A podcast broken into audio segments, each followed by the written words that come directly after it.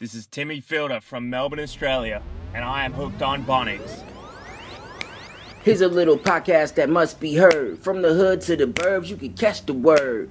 DJ Bonics will turn it out. Hit you with the vibe you should know about. From the net to the block, it's time to rock. Let's get hooked on Bonics. Show me what you got. Yes, Hooked on Bonics, episode five, the return of Hooked on Bonics, the podcast. Actually, some people hit me over the summer and said, I'm sorry about your podcast, man. It's not going on anymore. Uh, no, it's not even like that. Listen, I have no, let me just say this real quick. I, I have no concern about the consistency of this thing for you guys. This is just fun for me to be able to talk to some influential people in my life and introduce them to you. So, welcome back to Hooked on Bonics, the podcast. If this is your first time uh, checking out the podcast, make sure you check out the first four episodes on iTunes or on SoundCloud.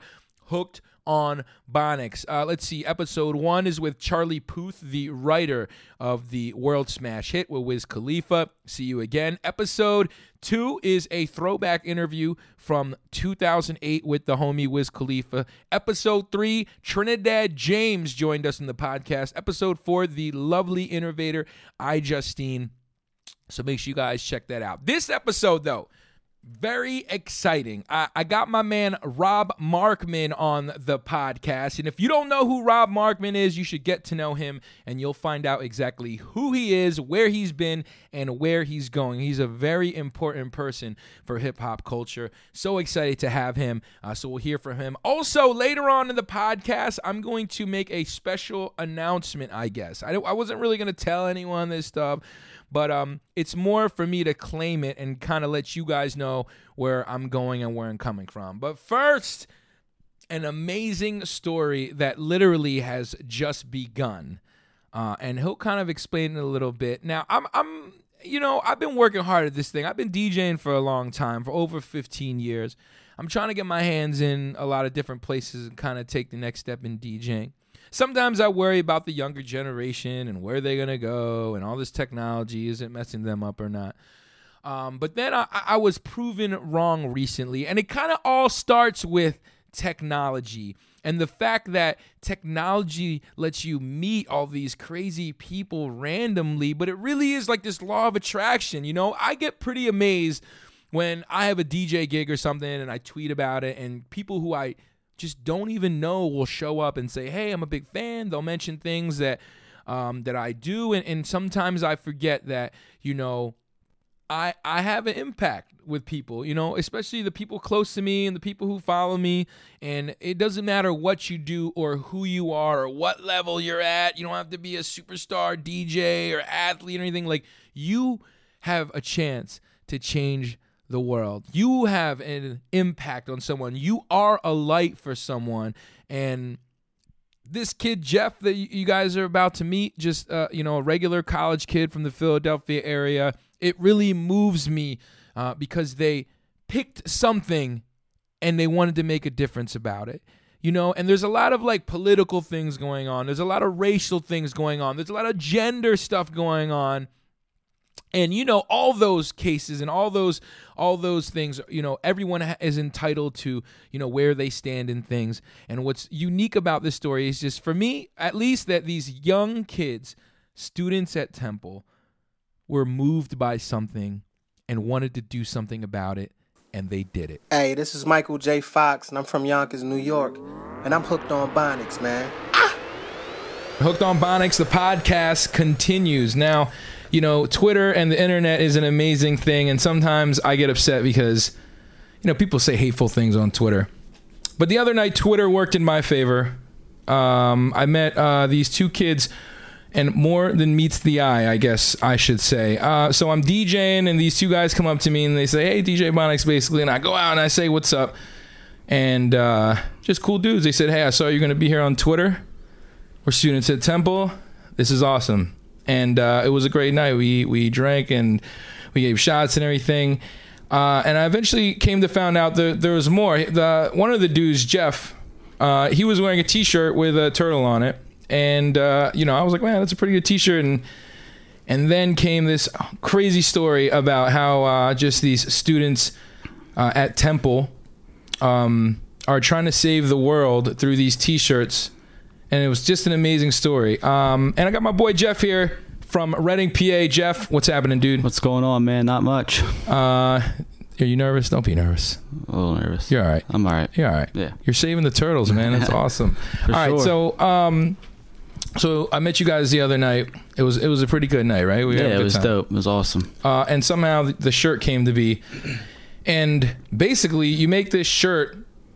I, I like just just tell me about it because it's pretty interesting. It's just a shirt with a turtle on it, really. But I don't know. There's something polarizing about it, and I don't even know how we got to talk about it. I'm sure we were drunk, Yep, you know it. uh, but go, go ahead and tell this story about how all this came to be to where where why and why I am amazed. So why don't you start from the beginning? All right, cool. So it started out uh, roughly last summer, I could say, roughly uh, middle of summer. We were in Florida. Uh, went down to this place called the Mote Marine Laboratories. Uh, it's like an aquarium kind of thing, and we just kind of uh, took a day exploring and ended up at the sea turtle exhibit where they rescue injured sea turtles and uh, rescue them back to health um, and everything. So, and then we actually signed up for an event and we were able to just help out and feed them and everything and learn more about them. And then started next. Uh, if we skip ahead a year, so this this past summer, we uh, it was my sister's in high school. Now she's in freshman at college. Uh, she was doing a project for a graphic design class in high school, and uh, I know that she had a love for turtles. And I said, "Hey, why don't you make a turtle T-shirt?" And so we did. We we put together a little little design of a sea turtle, put it on the front and the back with uh, a couple wave designs, and she printed them at school. And next thing you know, it took off, just blew up. Everyone wanted them, started handing them out to people, and then we decided to make it a real thing. And so we made a Twitter, made a website, uh, MakaiClothingCo.com, and now we donate 10% of all of our proceeds to help and save the sea turtles. Uh, it goes to seaturtles.org, and it goes to help uh, helping them with their nests and nesting season, and uh, helping clean out the beaches because that's a big problem. So What what kind of problems do they have? Like, can can you name off the top Uh, of your head yeah. that, that kind of made you really feel like you, uh, you know, like I guess we're emotional about it because I mean, you know, I feel like this is emotionally motivated kind of. Yeah, for sure, for sure. Um, well, most of the most of the uh, species of sea turtles are on an endangered are the on the endangered list. Uh, and then after doing a little more research and everything, um, we found out that one in, only one in a thousand sea turtles will make it to adulthood, meaning from when the egg when they're hatched from the egg, making it to the ocean and then making it to be an adult. Only one in one thousand will make it. Um, and then we just kept looking up stuff, and uh, a lot of another big issue is human caused threats. You could say uh, all the pollution in the water, uh, which is going to say don't be throwing or please don't throw bags and stuff in the ocean because they look at it as jellyfish, and which is what their main uh, food source, and they'll try to eat it, and they'll get uh, choked or they'll start choking on it and everything. Um, another big thing is those uh, things where you get cans of soda in those plastic rings.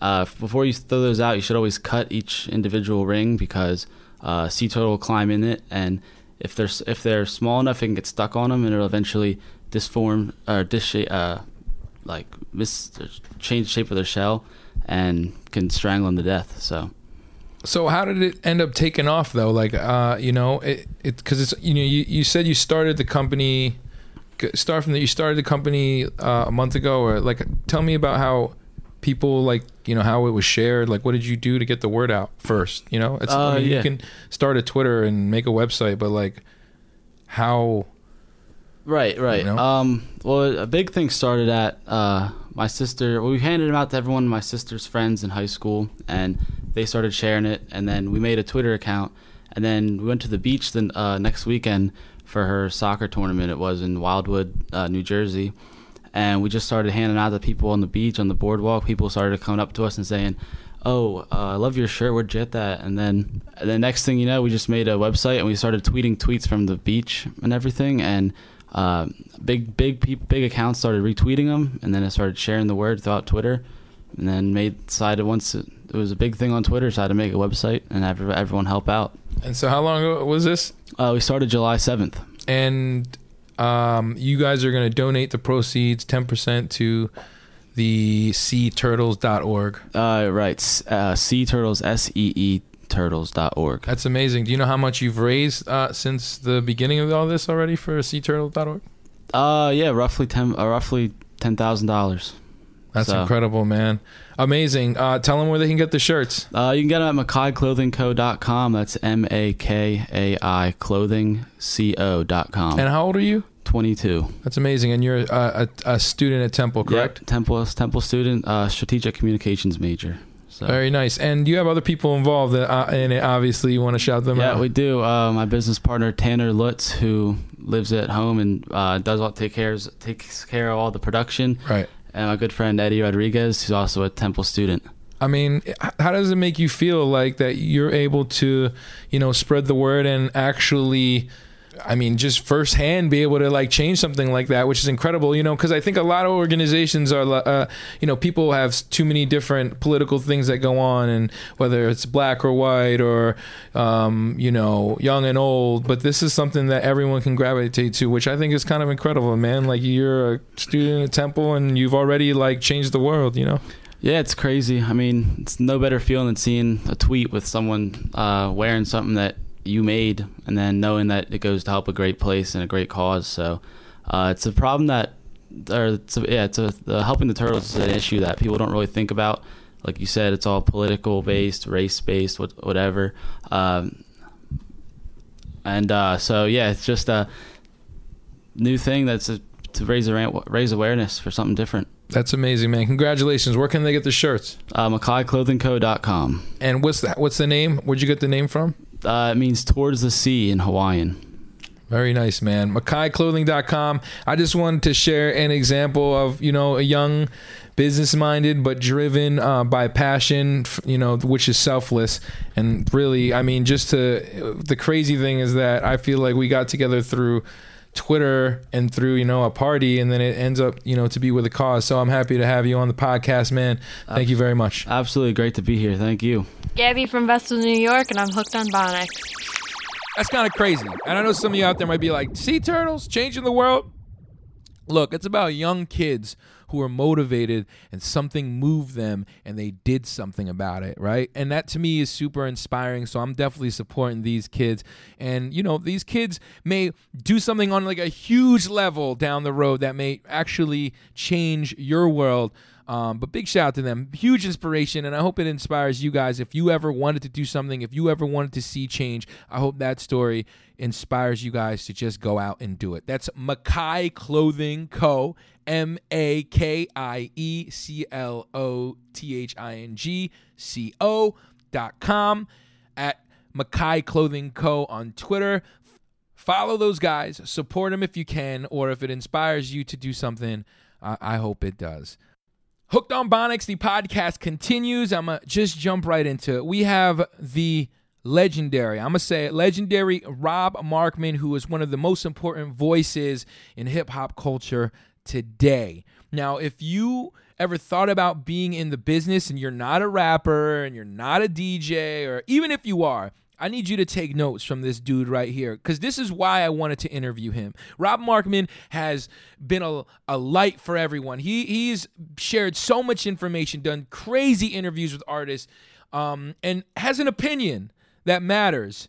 And I want you guys out there to be inspired by Rob Markman. If you thought about getting into the business, to find out how my man got to be where he is, and he's going places. So here we go. Ladies and gentlemen, welcome Rob Markman to Hooked on Bonics, the podcast. Yo, what's up? This is Rob Markman, man, and I got a message for you other DJs out there, man. I seen this man rock a crowd, man. I thought I was watching Juice, you know, DJ Majesty and Omar Epps when they was going at it, and you was just in awe because you seen it. Yo, he's the greatest DJ of our times. That's right, I said it. DJ Bonics, man, Hooked on Bonics podcast. Hooked on Bonics, the podcast, uh, live from the compound in the Bronx. I don't know if I should say this is like a secret location, but uh, it kind of is a secret location. More to be heard about the compound, but I have a very special guest with me right now, um, and his name is Rob Markman. Hello, Rob Markman. Hey, DJ Bonics, what's up, man? How you doing, man? Hooked on Bonics, I Oh, like that, man. Congrats on all your success, first of all. Now, there's a lot of people Thank out there who might not know who you are, but in a uh, Billboard article recently written, quote unquote, Hold on, I gotta look for the quote. See, I got all I got all ready for it, and then the quote wasn't ready. but, I, I, but I took a screenshot of it, which comes in so handy. Um, Ilan Zechory, right, who's one of the co-founders of Rap Genius. Did I say his name wrong? Can- Yeah, you got I can Elon. say it better. Yeah, yeah, you got alright. it. Yeah. He says uh, he's one of the most important voices in hip hop journalism today and is just a supremely talented and genuine person. Now, I, you know, I just think in general, most people never ever hear those kind of things like, yo, he's important in hip hop journalism. I mean, you know, especially to the kids, I, you know, the word journalism, even to some of these kids, is like maybe foreign to them. Um, so that, I mean, that's just uh, uh, right there to start this.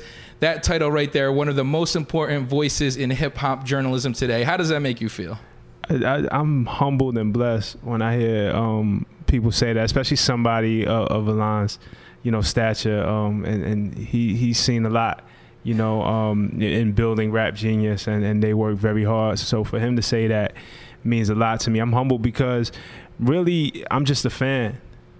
I always tell people I'm just a fan that Right, somebody gave right. a job to. Right. I mean, I feel the same way. Just you know, when people ask me like, "How did you get there?" or like, "Where you know you made it?" I'm like, "Man, I'm just here, and I I don't think I'm good enough. I'm gonna try to get to the next level of Right. it." You know. Uh, I'll take it though. I ain't, right. I ain't running away. We ain't gonna run away from it. Right, right. I mean, first of all, uh, how? do- I mean, how does that one start? That like, you. First of all, where are you from? I'm Originally? from Brooklyn, You're from Brooklyn, New York. Yeah. And you've seen a lot of changes in Brooklyn, huh? Oh man, Brooklyn. It, it, it- there's a bunch of changes in Brooklyn. It ain't the Brooklyn I grew up in, but right. um, we for the love it all better or for the worse? What do you think? A little bit of both. For the better, I mean, it's, it's a lot safer. It's a better place to raise a family. One of um, the sadder parts is that the people who kind of made Brooklyn what it was when I was coming up and gave the borough its character sometimes can't necessarily afford to. To, to live in Brooklyn as it's changing and as it's getting better, they can't partake, you know, in all the joys. You know, with the Barclays Center coming up and, and things of that nature, it's great, right? Like we have this right, great world class arena, and but you know, it also prices people out of their homes and, and, and stuff like that. So you know, it's Have a, you it's a seen love like people that you know like personally affected by that? Um, No. I mean, I you know, I'll be honest. I was uh, personally affected. Um, in, in a way, it sounds strange to say. I, I don't live in Brooklyn. My parents still live in Brooklyn. Okay. Um, my brother, my family still lives in Brooklyn. I moved out to Staten Island because um, when I had my kid and started my family, um, I couldn't afford to live in Brooklyn. Not the way that I, I wanted to, you know.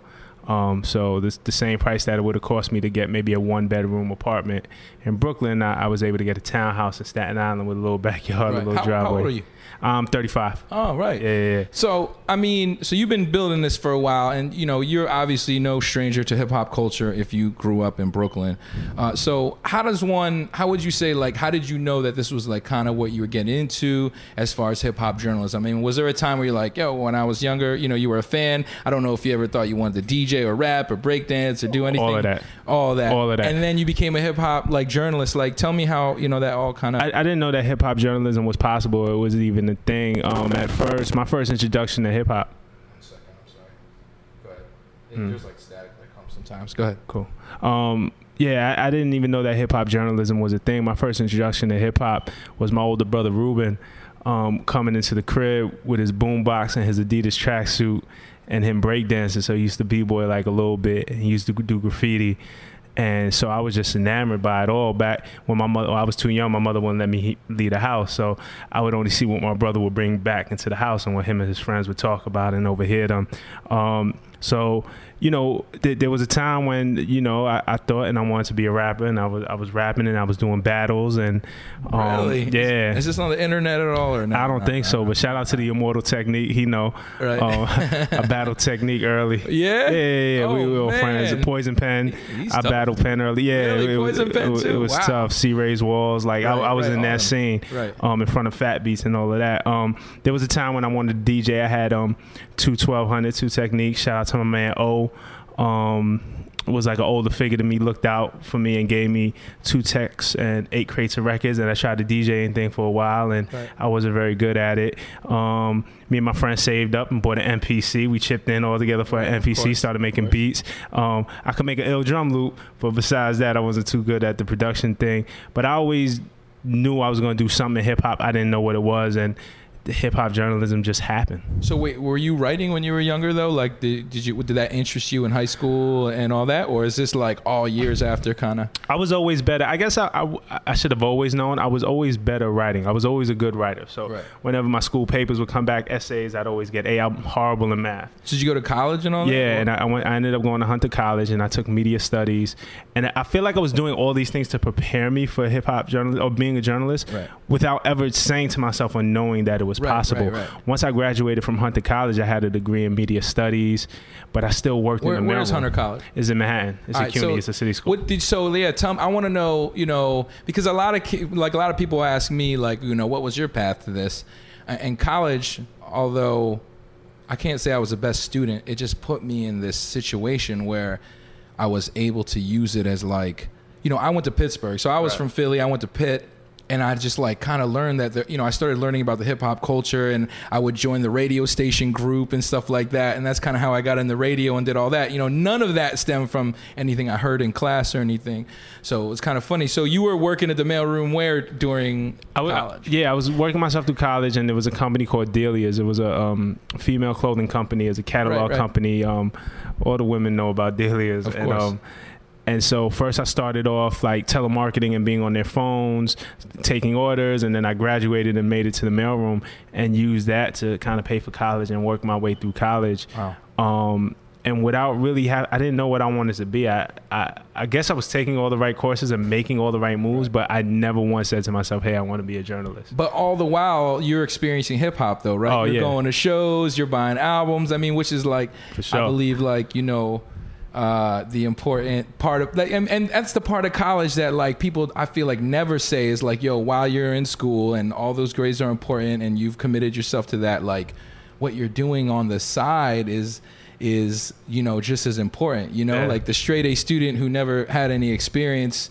you know, is going to have a harder time than someone who may you know just gotten by, but you know, experience. Yeah, I, I- met people. You know, like I said, I was out there rapping at the time, doing a lot of open mics at the Nuyorican. Um, I remember I had a demo. I wanted to get signed to Bobbito so course. bad. He Right. had Fondle 'Em Records. I remember playing Bob my demo and taking a meeting with Bobbito Garcia. And um, So that you were like super conscious rapper? Is that like the whole? Uh, nah, I wasn't conscious. It, it was like raucous though. It was like kind of like I was like was super like raucous, Brooklyn. dude. Like I wasn't even about mainstream hip hop at the time. You know, Yeah. like I really, you know, like I, you know, obviously Jay Z and all that. But like I was like Money Cash Hoes, man, fuck that. Right. You know, I was listening to to Rawkus and Right. Deltron, and Uh-huh. like I was that dude when I first started DJing. I was like, man, I'm never going commercial. It's kind of funny how like you know it evolved from them, but Right. it really just like helped me understand that though. You know, and Yeah.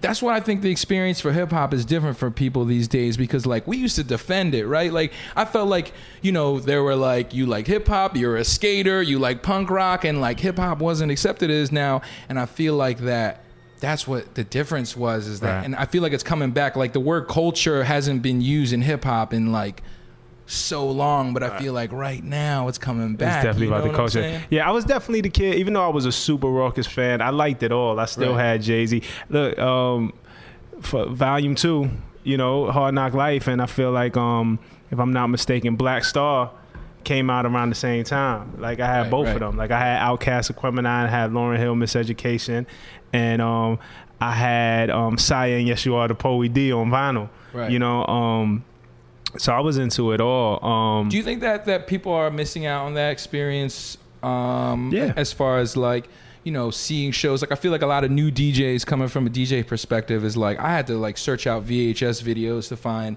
you know, or go to Fat Beats to really be like, oh my god, it's Right. here, you know, and you know, it's a, it's a lot different now. Yeah, that's what I learned. Listen, man, watching DJ Scratch spin, not even spin, perform, is, is like it'll change your life. Right. Like you know, and, and going to the Rocksteady reunion every year, you know, as a kid, and hanging out in front of Fat Beats and just like being around and, and stuff like that. Like I totally immersed myself in that, but it wasn't like a conscious decision. Like I'm gonna immerse myself. in It's just what well, we that, did. That's like that. That's the what's hard to explain and tell people. You know, like I talked to a kid recently from Pittsburgh that was like, "Man, I, I've done everything I could in Pittsburgh.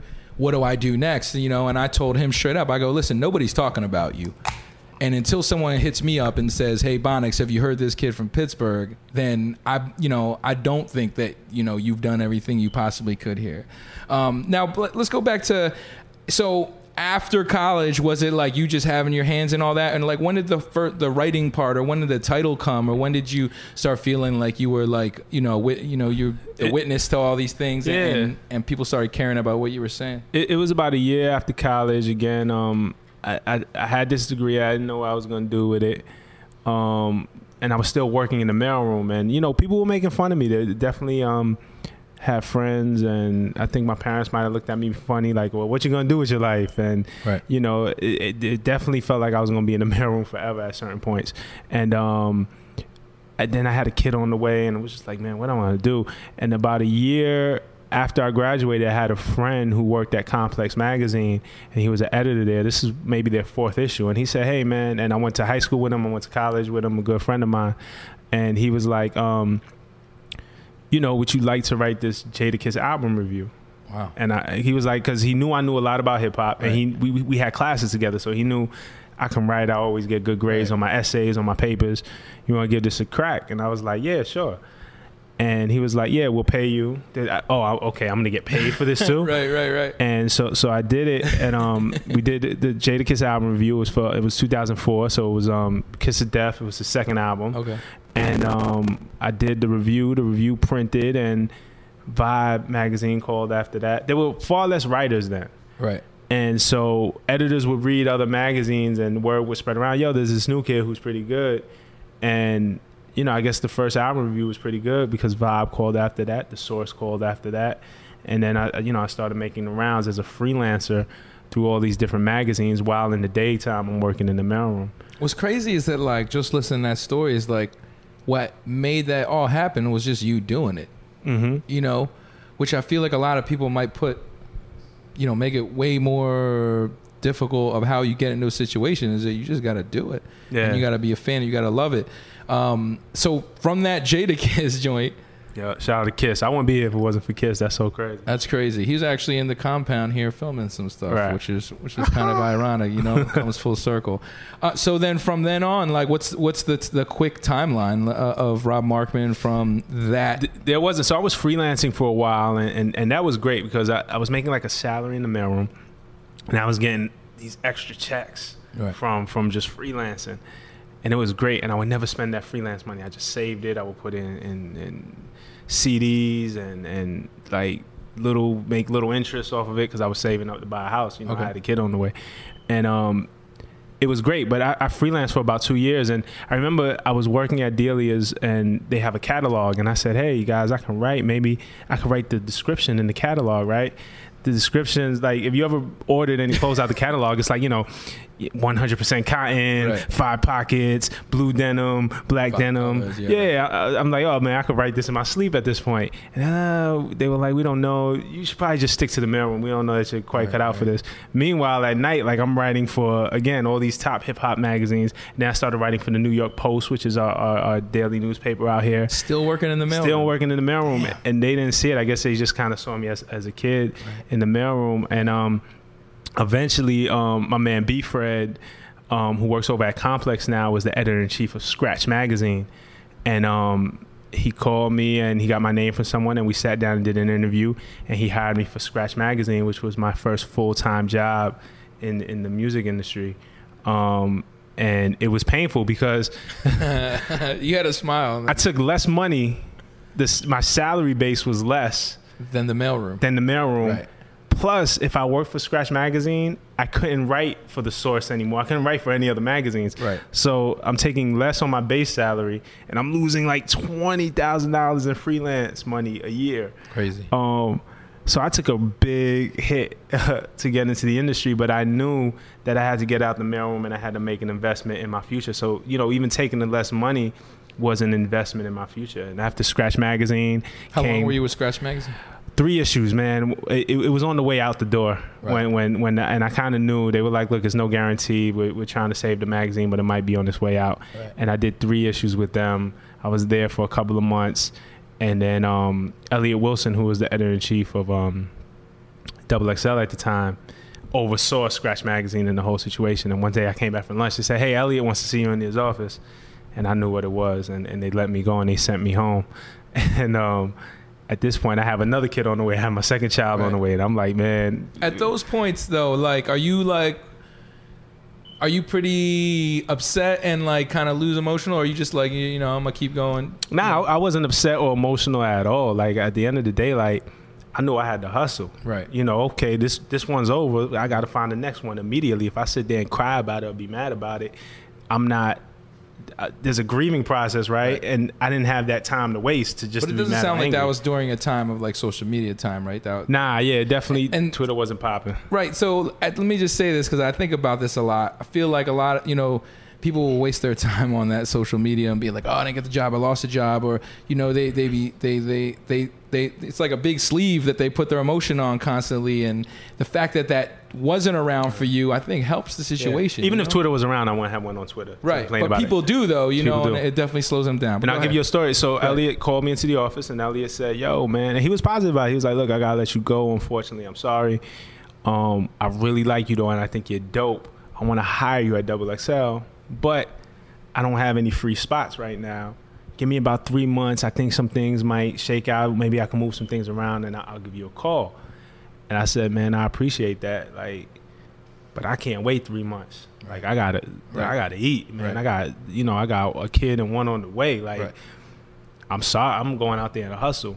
And he was like, man, okay. He was like, well, if Vibe magazine calls you, call me. Don't take don't take any other jobs. Like call me before. Make sure whether or not I could do something. And we stayed in touch. And Double XL, you know, kept feeding me as a freelancer and giving me stories and stuff like that, and making sure I had money in my pocket.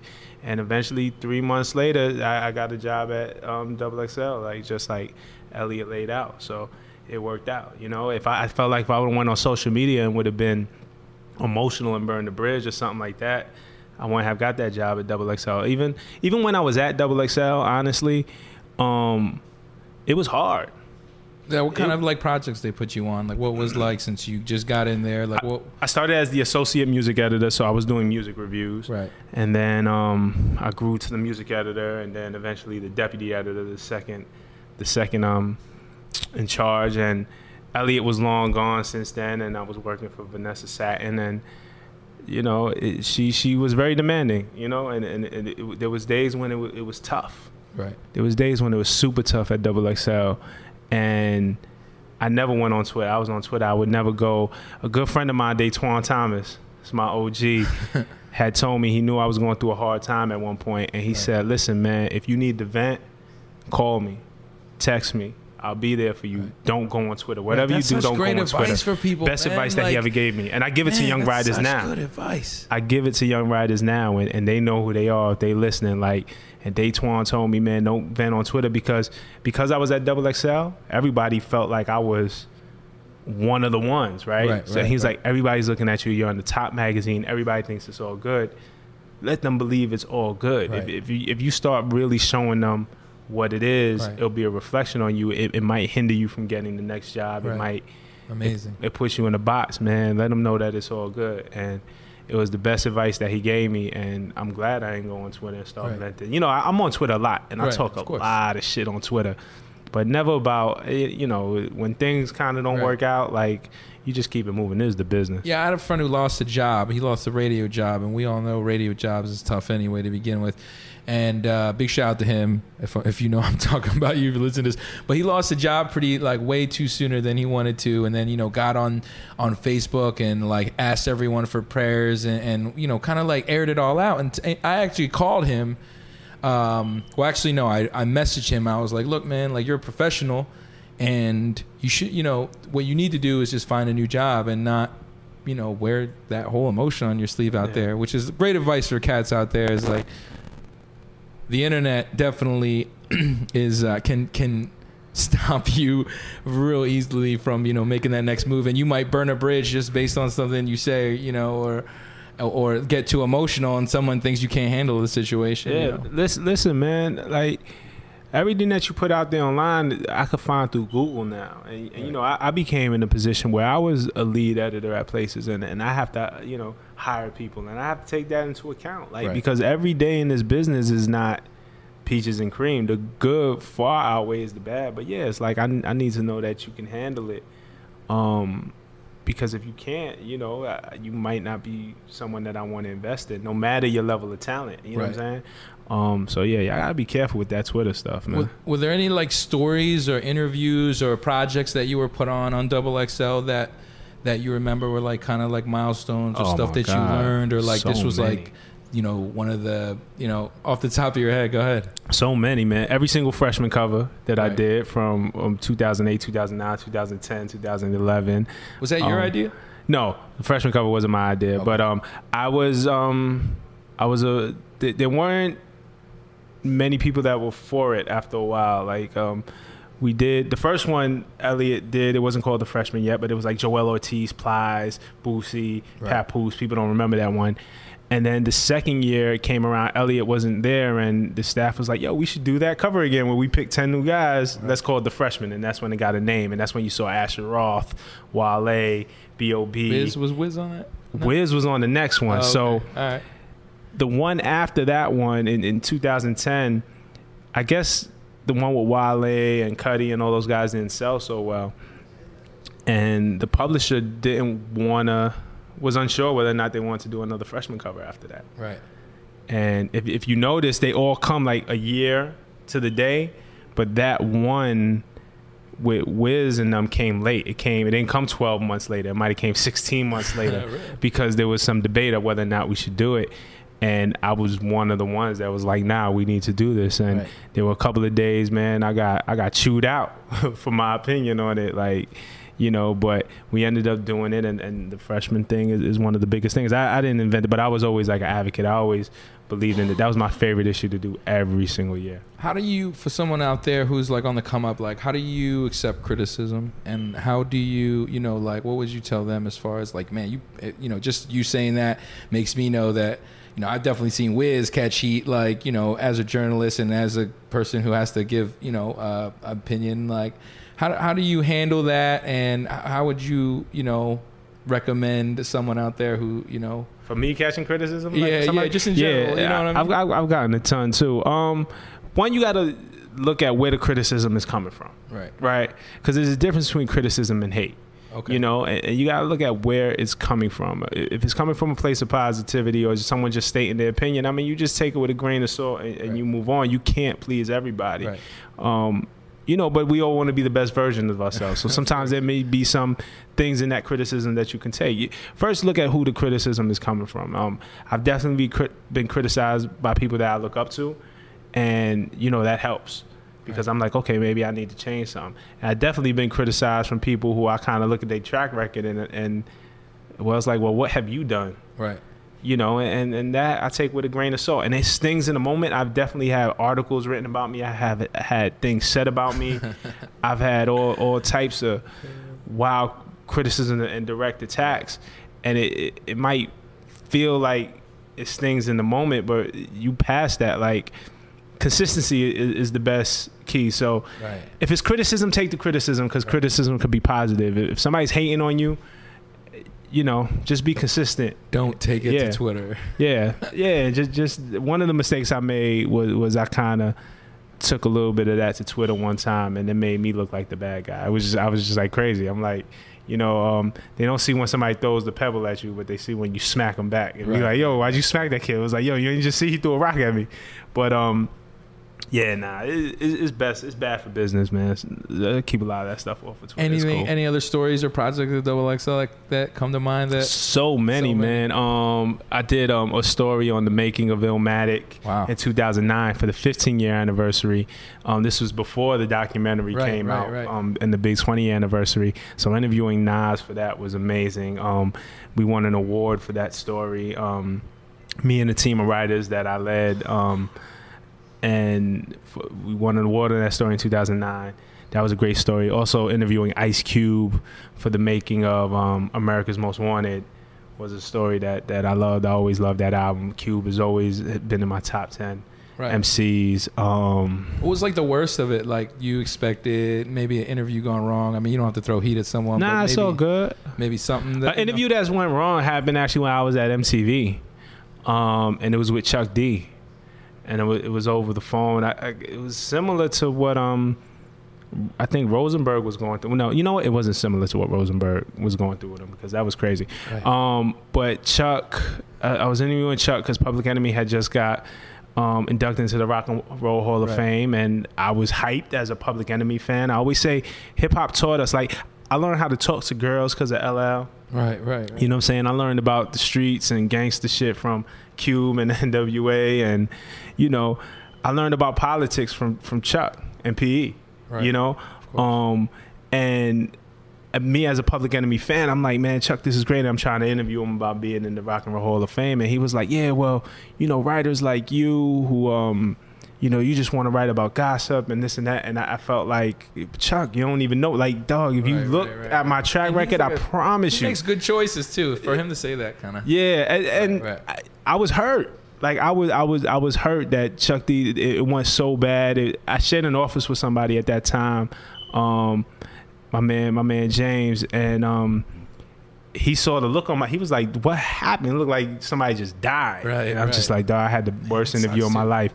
And it was Chuck D. But at the same time, I didn't go to Twitter. and I wasn't like, "Man, fuck Chuck D." Right, Because at right, the same right. time, that's Chuck D. Right. That's that's not a battle that you're gonna win Right, right. on Twitter, and and I feel like he was wrong, but you know it, it happens. You know, um, Agree to disagree. yeah. And then when I saw Chuck D and Rosenberg going through it, I don't know if you remember their little tw- Twitter Yeah, feud yeah. from a couple of years back. I, I hit Peter. Me and Peter are not like super close, but you know we'll talk from time to time. If I see him, I say what's up, and we and I was like, dude, don't, don't.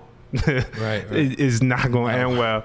But you know, he, he's a different type of dude, and, and he did whatever felt right for him, and that's fine. But I didn't want that to be me. I didn't want a, a public exchange with Chuck D. With that would have been super Right. embarrassing for me. More embarrassing than me just knowing that he shit all over me Right. during an interview. Uh, so after Double XL. After Double XL, I went straight to MTV, Right. and um, that was great. And I went there with um, no aspirations. I, I didn't know really that I could be on front of the camera if that was an option. I didn't know. So that was like a whole new leg. Yeah, so that was like a whole new leg of things, right? Yeah, it was definitely like a whole new, you know, big homie Sway really gave me a lot of direction. Right, right. And I went into MTV as a Did they approach you too for that? yeah, Or what? yeah. MT, MTV called me. I, I didn't think at, at the time I was at Double XL and I was like, where am I gonna go from here? Like the source was on its way down. The vibe wasn't what it was, Right. and you always want to be at the top. I'm like, man, where? I thought I was stuck. I thought I hit a ceiling. Like, what Right. else can you do after Double XL? Like, this Right, is Double XL magazine, and MTV came calling, and I was like, oh, there's another level. You know, when Meek is like, yo, there's levels to this shit. Right, right, right. I was like, yo, there's really levels to this shit. And I, I went to MTV, and it was something different. And I went in as a print journalist, and I, you know, took my game digital, and then I learned to be on camera and Right. in front of the camera, and then I learned to be behind the camera with RapFix Live, and I helped, you know, produce RapFix Live for a Right. number of years. So now I'm on TV, and I'm producing TV, and I'm still doing daily news and interviews, and it, it, it was awesome. I mean, it's crazy. Just from like a hip hop fan kid standpoint, man. Like you know, everything you're saying is like somebody's dream out out there, man. And just for you to see that and live that, like, and what I do know how I feel about you is like, you know, when MTV did come, it just, you know, I feel like for you, although it's an exciting thing, it's just like the grind, back to the grind. You know, another learning lesson, and, and to get it in. You know, Yeah, because when I came to MTV, I, I was a new kid, It- you know, and everybody's like, "Oh, Rob is on MTV," but now you got to make it work. right? You know, you don't want to be that that that guy that yo. You remember him? Like, nah, man. Like, this is when the real work begins. Right. Um, the work doesn't stop when you get there. That's when the real work begins, and and I had to live up to whatever MTV saw in me to make them want to hire me and give them more. You know, Right. Did you ever what- what feel saw. like, man, what did you what do you see in me, or you always knew was like, you know, that Nah. you had that New York confidence almost? I'm- or- I'm- I'm 'cause You seem like a humble dude. I'm so a humble cat. Like, me- you know, I'm not that humble. I I, I knew what they saw. Right. in me. You know, I I, Right. I, I came with I, I work hard. So Right. you know, I came with with stripes, and um, I knew I can bring it, help elevate what what they were looking for, and help be what they wanted me to be. But you know, I had to work on it. It wasn't just going to happen because I was Rob Markman and I came from Double XL, and I you know was working on a couple of freshman covers, like you know. Um, and it, you know it was great. My time at MTV was amazing, man. I wouldn't trade that for the world. which is crazy because you know, I happened to run into you very recently, and I, I come to find I totally missed the rap genius thing. Mm-hmm. So, uh, you know, as we speak of this, whenever this comes out, Rob Markman today on this day started your first job at Rap Genius. Yeah. You know, leaving from MTV. Uh, how does that feel, man? And and and you know, to go from MTV to Rap Genius, like what? How? Well, you know, what was that situation? Was MTV on its way out anyway, or? You know, or was it kind of like you thought that was the ceiling, or, or Nah, you know? yeah, M- M- MTV isn't on its way out at all. MTV is always going to be MTV, Right, right. And I'm I was happy there, you know, and and loving what I what I did, and I, I wasn't even thinking about leaving or trying another opportunity. But Rap Genius did approach me, and or Genius, the company is Genius Right. now. So. Um, they they did approach me, and I was like, Nah, I'm not really looking. And then they were like, Well, you know, So what's the what's the role? What, yeah. what are you, what are you doing so- for so- Genius? Yeah, I'm the artist relations manager over at Genius, and essentially, you know, I'll still be doing interviews. you gotta smoke weed with everyone. Yeah, yeah, yeah, yeah. I gotta, I gotta smoke a whole lot of weed with everybody. Nah, we're not gonna smoke weed with with, with artists, but um, you know, it's just really genius is a, is a dope resource of of just lyrics. Remember back in the day when you used to get like album liner notes and you open the liner notes and the lyrics were in the liner notes, like, and that was in every album, but you felt like you, you you had some gold when you opened that liner note. And you was like, oh, they actually put in the lyrics.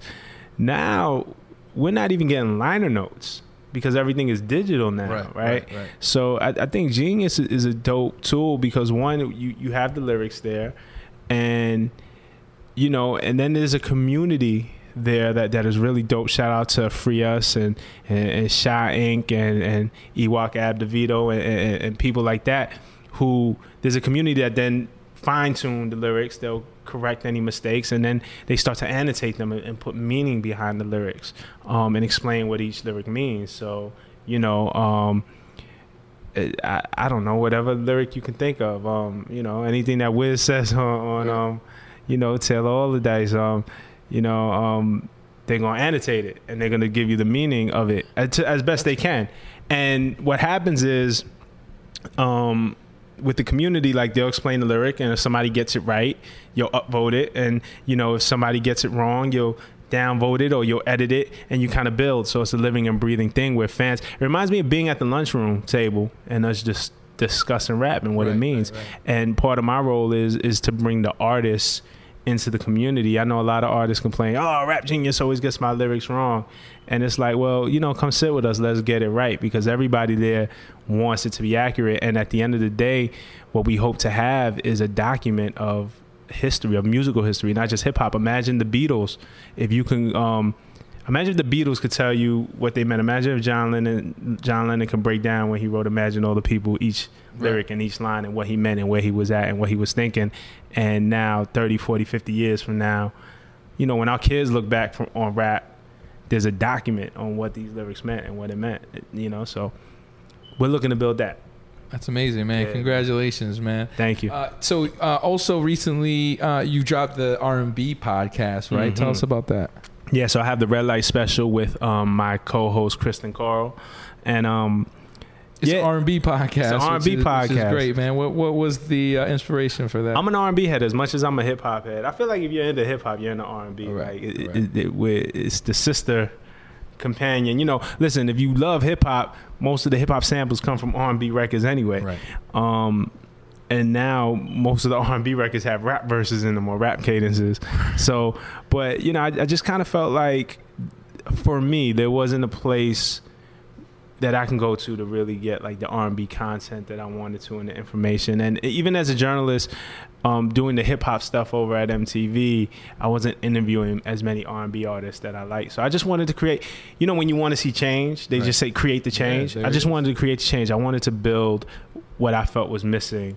And fulfill myself a little bit and talk about this R and B. So, um, what, what can they expect from that podcast? Yeah. just um information just talk about the music um and, and the art of r&b um you know i think everybody now most interviews are about who you have beef with who you sleeping with Right. you know if they talk about music they'll talk about your first single and that's it like we had an amazing episode with rico love and we went down every track of um, "Turn the Lights On," his debut album, Right. which I think is a dope album. I hope he gets a Grammy nomination because he deserves it. And we went down the real life story that Rico Love was going through as he made this album, and it, it, it was is amazing. It's one of my favorite episodes. Dope. Hold on, real quick. Got some static. Um. So before we get out of here, I want to talk about Wiz, man. You oh, the I mean? homie. Right. So I'll be honest with you. Like your name when you were on Taylor Allderdice, I had to look you up. I was like, who is this guy, man? Why? Why is he? You know. Um. And you know, it was so unique to me, man. But you know, like that, how, how I feel about Wiz, man, is like he's doing it before everyone, sure and then they is. make fun of him for it, and then the next year these dudes are doing it, and I feel like that pattern is crazy with him. But as far as that project is concerned, and as far as a lot of his projects are concerned, uh, you know that that was kind of cool, man. Like, how did it all? I want to ask you how all that uh, you know came to be because I think that was like a super unique thing that he had done, and it hit it right on the head for the time. That was amazing. So first, I get a call from um from Will. Of course, Willie Shout out to D. Will. Shout out to Will. Shout out to Will. So I get a call from Will, and he's like, "Hey man, um, Wiz wants you to be a part of this mixtape that we got going on." And I was like, "All right, well, a part how?" And he was like, "You know, Easy Wider." I'm like, "Of course, you know, I'm a Wiz Khalifa fan, so you know, Flight School, you know, Right, Cushion right. Orange Juice, Easy Wider." He kind of wants you to take the place of Easy Wider, and I'm like, "What?" Like n- nobody wants to hear it. Like eh, nobody. The Easy Wider skits are so classic. Right. I'm like, well, what are you talking about? He was like, he wants you to interview him and then have the interview kind of take place. Of e- and I'm like, bro, I don't know. Like I was super nervous. I'm like, yo, that sounds corny to me. I'm not even gonna lie. Right, right. I don't want to hear it. I don't think the fans want to hear it. And he was like, that all right. relationship you had with Will and, and yeah, yeah, Wiz me, and stuff? Or, me and Will had a relationship. Me and Wiz had a relationship. Oh man, this is oh Do you Jesus mind? Christ. Do you mind? Yeah, no, no. All right, go ahead. Wow, am I gonna get into mine and Wiz's relationship? Me and Wiz have a funny story. Can I hear that story, please? Damn, we're gonna. Have you ever told this story? I've never told this story. All right, cool. This is perfect. I'm gonna do this. I don't know if Well, I'm I'm gonna gonna do the this story. while you do while you tell it. You gotta tell the story. You gotta do it now. Oh man. Okay, so me and me and Artie, Artie Pitt, um, Shout out to Artie. when we did the the the, the um the freshman cover in 2008. The late one. Yeah, it, was- it was the one with um Wale was on it, Cudi. Artie felt that Wiz should have been on it, and so he called me uh, and Artie will let you know how he feels. he yelled at me and I yelled back at him. And then um remember I, I, I used to rap back in this day. And um I had a song that was on the blogs and um I was like, yeah, but yo, I have this song. I was like, I got a beef with you too. I was like, cause I got this song, and Wiz got a song that reminds me of my song. And he's like, Wiz never heard of your shit. Da da da da. Fuck out of here. Da da da da da da. And we Wait, did you go by Rob. Markman? No, I didn't. I didn't. Y'all gonna have to look that up. Right. Um, I, and, and, and so um, me and Artie is just going at it. He was like, "Fuck it, man. Wiz gonna be in town this weekend. Ask him. He don't never heard of your shit." and me and me and Artie, for the record, are the best of friends. Like you know what I'm saying. And um, so Wiz comes into town, and I, I mean, Wiz wasn't upset about being on the freshman couple. He didn't act upset towards me. But we met. Um, this is right when Flight School dropped, and um, you know, we talked it out. I figured out what was going on with him. Him and Benji came to the Double XL offices, and we talked. And when he was leaving, I was like, "Yo, by the way, have you ever heard of this song, Blasey Blah?" And he was like, "Hell yeah, dude!" He was like, "That was you?" I was like, "Yeah." He was like, "Man, that shit was fire." He was like, "Yeah." And he did like a freestyle that was kind of like a riff off of it. It was like so, and I was like, "Oh shit, where's heard my shit," and um, so that that that's how we met. Um, I'm even a liar. I interviewed him when we were at Scratch Magazine, so I interviewed him back in 2007. Wow. Wow. So I had, and but it was a telephone interview, and we met for the first time in 2008. So then, um, we just became cool after that. Like you know, I've always been a Wiz Khalifa fan, and and he made the freshman cover the next year because it was absolutely his time. This was Right. like right before Kush and Orange Juice was going to drop. that course. was the year to do it Right. and um, he just took off for there. So we always been cool. We always had a relationship, and um, so yeah. So Will Will called me and asked me to do Taylor Allderdice, and um, I was like, I don't know. He called me again, and Wiz called me and was like, Yo, come on, do this tape. So I went to the studio. I did it.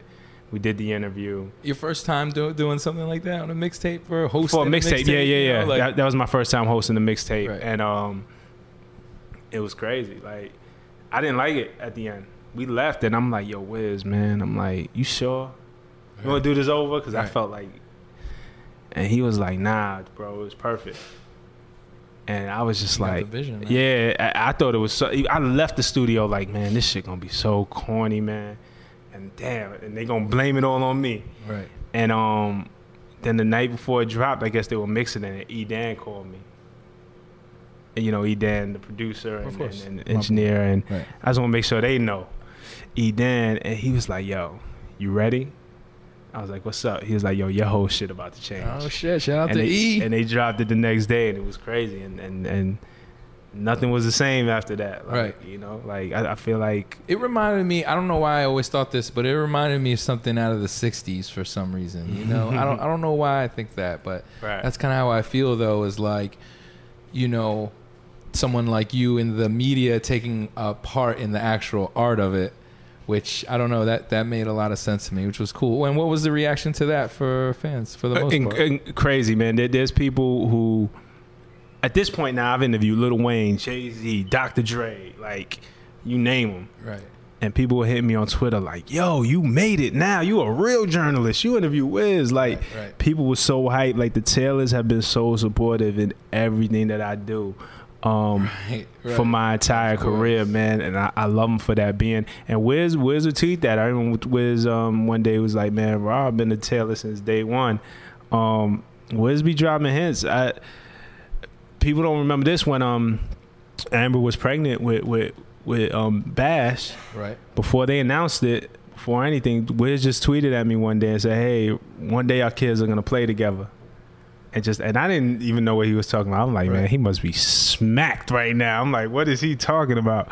But we just kept it. But that was him dropping the hit, like, and that was the the first hint of of, of the pregnancy. But nobody caught it. I didn't even know what he was talking about until when I found out she was actually pregnant. I'm like, that's what you meant. And then, you know, you just ha. ha. That's, that's such a cool relationship, man. Nah, you know, you dude. definitely fam and Taylor gang, man. Uh, you know, we, we love you, man, which which is an amazing thing. Now, I asked uh, some people on Twitter to ask you some questions. Um, so we're gonna go with that. At BCW says Mark, Mark or Rob Markman seems like he's interviewed everyone who is on the list of people he has yet to interview. Um, three people that I feel like I've interviewed every rapper I've ever wanted to interview except three people. All right. Um, I've never interviewed Diddy. Wow.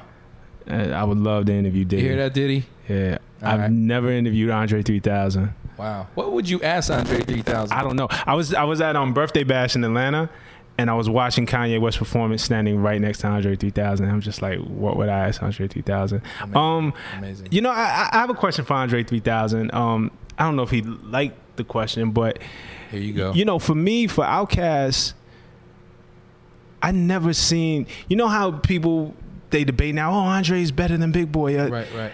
I never made that distinction. Like Outkast was just always Outkast. I feel like right, they were right. both ill, and I feel like the fans sort of created that thing.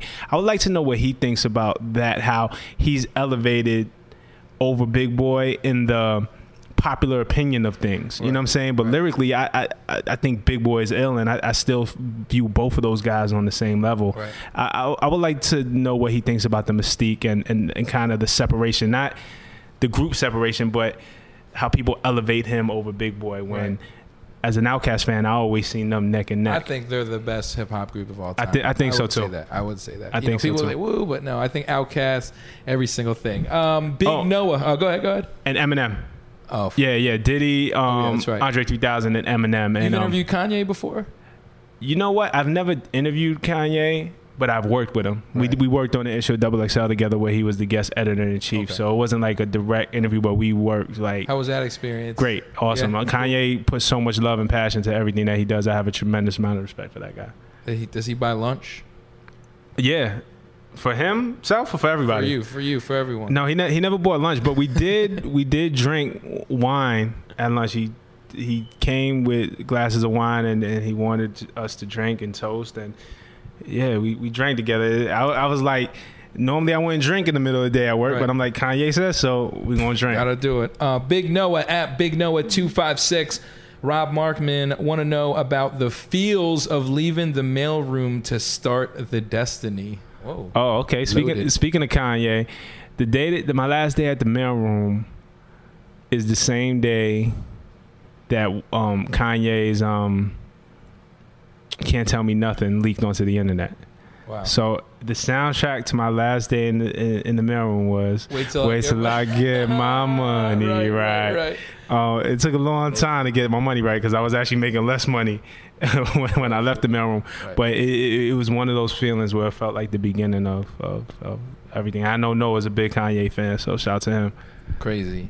Uh, and lastly, on Twitter at Kelly, I am Kelly Kemp says, "Would you rather fight a horse-sized duck or a hundred duck-sized horses?" It's weird. Nah, that's a great question. it's trippy. I, I would rather fight a horse-sized duck yeah. because fighting a hundred anything could get tiring. right. So I, I, I take my chance with with the horse-sized duck. You know, maybe I get a lucky swing, a lucky punch, like you know Buster Douglas did to Mike Tyson. You know, and be out of there, get him out of there. we David can go Goliath. home. Right, yeah, right, right. I'm not. I'm not gonna fight a hundred ducks. my last question is for you know the uh, the kids out there, just like you, man, or you know, or you, but you may not have known that it was you yet. You know, the kid who wants to be a part of hip hop, the kid who you know wants to make it. Every, I mean, you know, nowadays everyone treats everything instant. They want instant, they want instant. Um, what is Rob Markman's kind of out of all these years? And you know, what's great is I thought you were younger. So just to see that like it just keeps getting better and better and better, and we're the same age Right. is an amazing thing because I hope you know, like for us, it's like for as much as you accomplish, people be like, you made it. But I know I could see it in you that this is like just the beginning of it, right? And hopefully we'll be even bossing it up, you know, later down the line. But what is your, what do you got to say to these kids these days, man? Whether they're a rapper.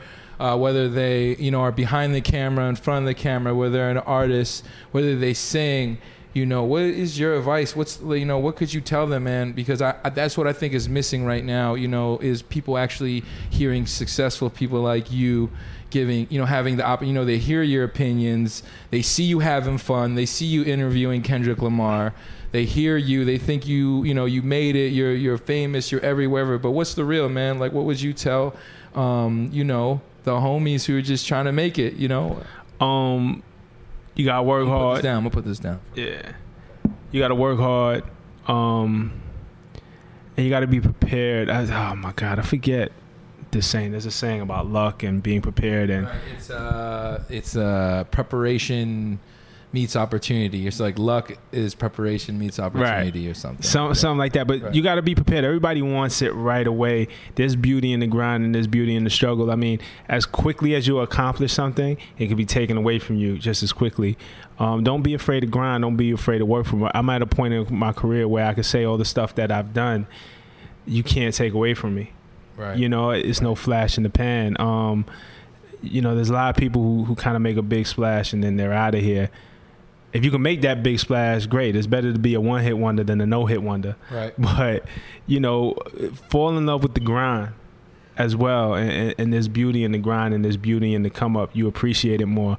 Um, you know, look at look at a guy like Wiz. How many mixtapes did he do before, you know, Kush and Orange Juice? And you know, before he got Black and Yellow. I mean, there was Flight School, there was Prince of the City One and Two, um, Grow Season, right?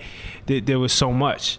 Um, you know, Drake had two mixtapes before So Far Gone and Right. Degrassi and you know, um, he was wheelchair Jimmy for a while and, and stuff like that. So like everybody has a story. Embrace your story and embrace your come up, man, and, and, and don't get frustrated by the grind. Like it's gonna happen. One time, give it up for Rob Markman at the compound. Big shout out to my man Free for having us out here. If they want to get in touch with you, see your work, see your history, how can they uh, how can they reach out, man? Yeah, hit me on Twitter. I'm I'm, I'm a Twitter junkie, so I'm on Twitter all day at Rob Markman, R O B M A R K M A N, and you could je- definitely check out Genius.com. That's the new home.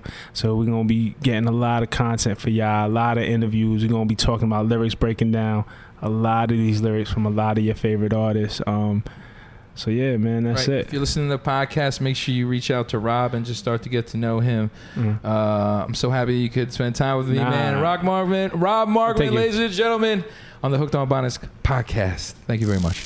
Peace. This is John Lawal. I'm from New York, New York, and I'm hooked on Bonics.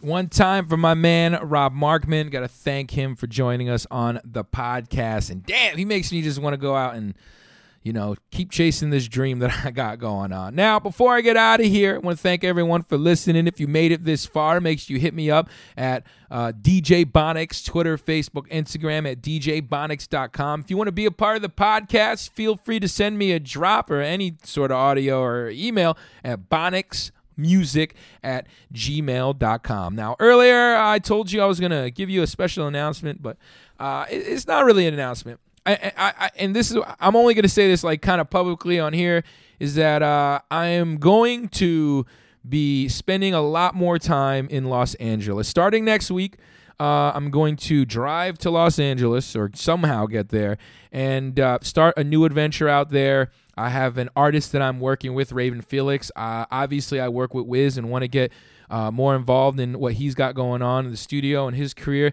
and my own DJ career in itself. I'm hoping to get on the radio out in the West Coast, um, whether it be Power or Real or.